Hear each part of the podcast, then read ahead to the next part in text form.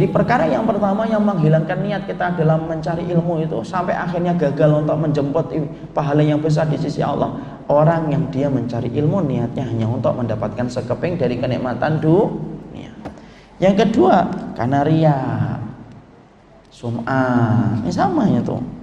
Makanya kemudian ria dan sum'ah itu Masya Allah. Maka itu kemudian merupakan perkara yang luar biasa yang mana itu kemudian susah untuk dijaga hatinya.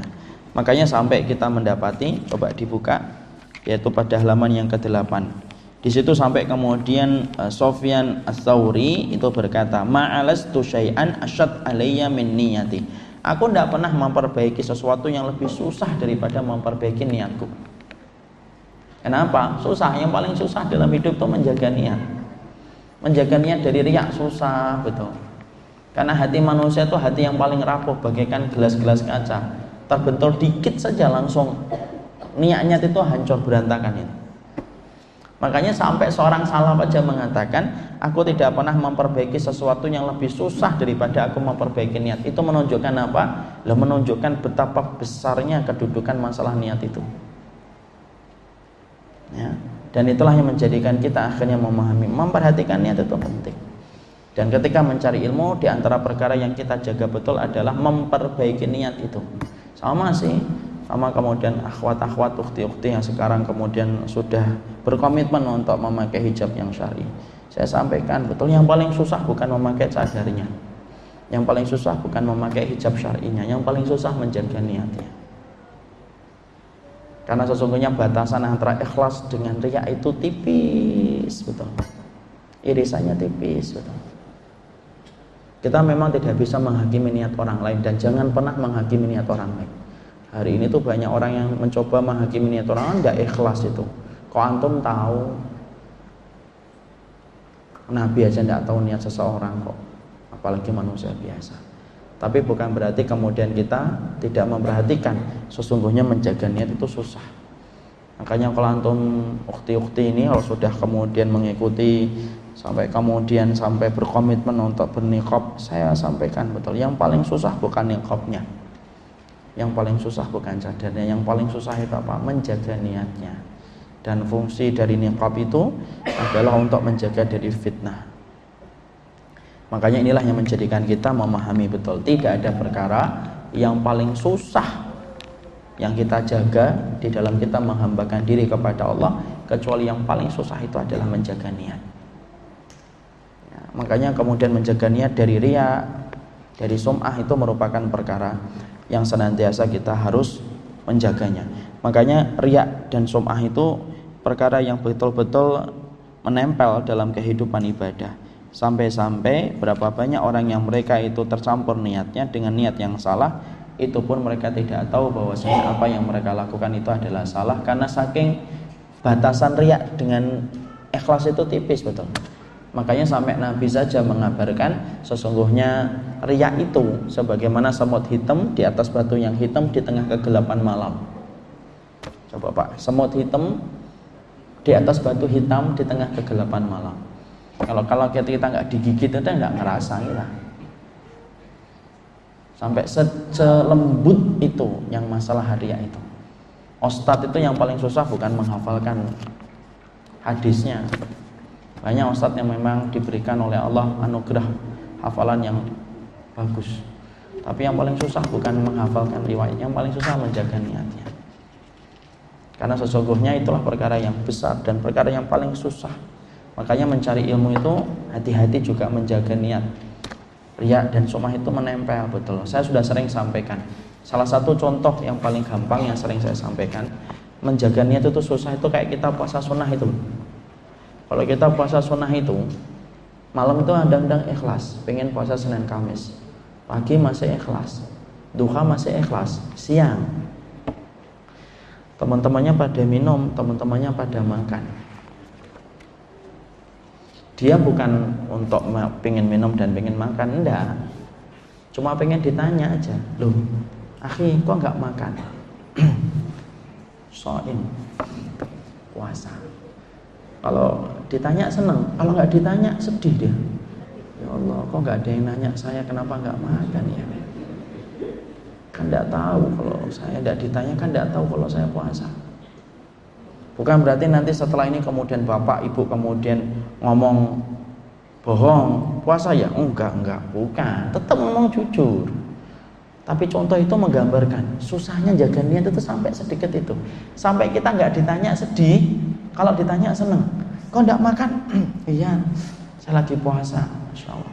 Udah gitu kadang-kadang ditambahin lagi dengan pujian. Masya Allah ya. Oh terik-terik kayak gini puasa Masya Allah. Antum sudah luar biasa hari ini. Iya Alhamdulillah semuanya karena Allah. Menjaga niat itu Jangan sampai kemudian nanti kita menghakimi orang loh Ada yang ngomong kayak gitu. Ria ini enggak Enggak boleh kita kemudian ngomentarin hatinya orang itu Orang sekarang itu taklim baru sebentar ngomentarin hatinya orang Ini orang ini enggak ikhlas nih Ustadz ini enggak ikhlas nih Oh kok ngerti aja Eh, sejak kapan kita membedah dadanya orang? Mana Ustaz dalilnya kalau kita tidak boleh memastikan niatnya orang? Ini saya peringatkan ya ini, setiap orang-orang yang suka komentar-komentar ini. Yang suka kemudian mengatakan niatnya orang begini, niatnya orang begitu. Tolong ya dengerin kata-kata ini supaya menjadi peringatan dan nasihat. Kalau sudah dinasihatin dengan dalil kalau tidak mempan, sudah berarti ada penyakit di dalam hatinya. Ada sebuah riwayat ketika kemudian Osama bin Zaid itu bertempur, duel dengan salah satu orang musyrik. Lalu kemudian orang salah satu orang kafir. Kemudian orang kafir itu sudah kalah, pedangnya terlempar jauh. Kemudian Usama bin Zaid di atasnya sudah tinggal memenggal kepalanya saja. Itu dalam peperangan. Ketika orang itu sudah terlempar pedangnya jauh, maka kemudian Usama bin Zaid tinggal kemudian memenggal kepalanya. Orang itu berkata di bawah kakinya Usama bin Zaid, "Syahadu la ilaha illallah, syahadu anna Muhammadar Rasulullah." tapi tetap dipenggal sama Osama bin Zaid putus meninggal dunia kemudian berita itu syah al khabar nyampe ke telinganya Nabi ya kalau kita pikir kira-kira kalau menurut prasangka kita kalau menurut prasangka kita orang yang tadi syahadat itu kelihatan manuver atau enggak iya kelihatan manuver kalau menurut logika Wong dia syahadatnya setelah pedangnya terlempar, setelah dia di bawah kakinya Osama, Osama tinggal menggal kok. Kemudian berita itu ketika nyampe kepada Nabi, Nabi nanya, kenapa kamu membunuhnya? Ya Rasulullah, dia syahadatnya itu hilah, dia syahadatnya itu untuk manuver supaya aku tidak jadi membunuhnya. Apa kata Nabi? Atas syukka sadrahu. Sejak kapan kamu bedah dadanya wahai Usama? Tuh Rasul. Sejak kapan kamu bedah dadanya kalau kamu tahu itu tidak ikhlas? Kemudian Usama bin Zaid kemudian dikasih diet 100 kambing dia disuruh bayar 100 ekor 100 ekor onta karena dia membunuh tanpa sengaja tuh lihat seorang sahabat aja ketika memastikan bahwa seorang orang itu tidak ikhlas ditegur sama Nabi dan Nabi keras padahal Usama bin Zaid itu salah satu sahabat kesayangan Rasul dulu kalau para sahabat pengen ngomong sesuatu yang sifatnya agak berat nitip sama Usama bin Zaid itu tapi itu pun Rasulullah marah besar dan Nabi mengatakan sebuah kalimat yang untuk menjadi wahkem atas syukra saudara. Sejak kapan kamu mau medah dadanya? Nggak bisa lah. Kadang-kadang baru jadi ustadz ngakimin niat orang lain ini orangnya nggak ikhlas ini. Baru talim dua kali, tiga kali talim kajian kitab aja nggak bawa kitab. Ngakimin orang ini nggak ikhlas. Nggak boleh lah kayak gitu. Karena sesungguhnya ikhlas itu merupakan perkara yang sifatnya antara manusia itu dengan Allah Subhanahu wa taala. Jadi di situlah kita menjadikan memahami betul. Jadi kalau ada orang yang kemudian mereka kemudian mencari ilmu, maka ibadah itu maka ilmu itu ibadah. Maka ibadah itu harus diniatkan karena Allah Subhanahu wa taala. Makanya menjaga niat itu penting. Makanya sampai Imam Ahmad itu kalau beliau memperhatikan niatnya itu sampai beliau itu selalu memperhatikan niat. Jadi kalau beliau sebelum beramal ketika beramal dan sudah beramal. Ketika sebelum beramal, Imam Ahmad berhenti sejenak. Kemudian beliau berkata, apakah niatku ini karena Allah atau tidak? Kalau iya, bismillah. Dia kerjakan. Di tengah-tengah, kemudian dia perhatikan lagi, apakah niatku ini karena Allah ataukah tidak? Kalau belum, dia cepat-cepat membaca kafarohnya. Allahumma inni a'udzubika an usyrika bika syai'an a'lamuhu wa astaghfiruka a'lam. Itu kafarohnya. Kafaroh itu penebus dosa kalau kita ini melakukan riak yang terkadang kita sadari. Doanya itu diajarkan Nabi. Allahumma inni a'udzubika an usyrika bika syai'an a'lamuhu wa astaghfiruka a'lam. Aku berlindung dari berbuat riak yang tidak aku yang aku sadari dan aku memohon ampun dari berbuat riak yang tidak aku sadari. Kalau di tengah-tengah dilanjutkan kembali. Kalau sudah selesai, muhasabah kembali. Yang tadi saya lakukan itu karena Allah ataukah tidak? Kenapa sampai sebegitu besarnya para ulama memperhatikan masalah niat ketika mereka itu beribadah? Karena mereka sadar mereka itu punya Rob yang detail memperhatikan niat. Dan Rasulullah bersabda, "Yuhsyarun nas ala niyatihim." Allah itu kata Rasul nanti ngumpulkan manusia, dikumpulkan manusia itu berdasarkan niat yang bertengger di hatinya.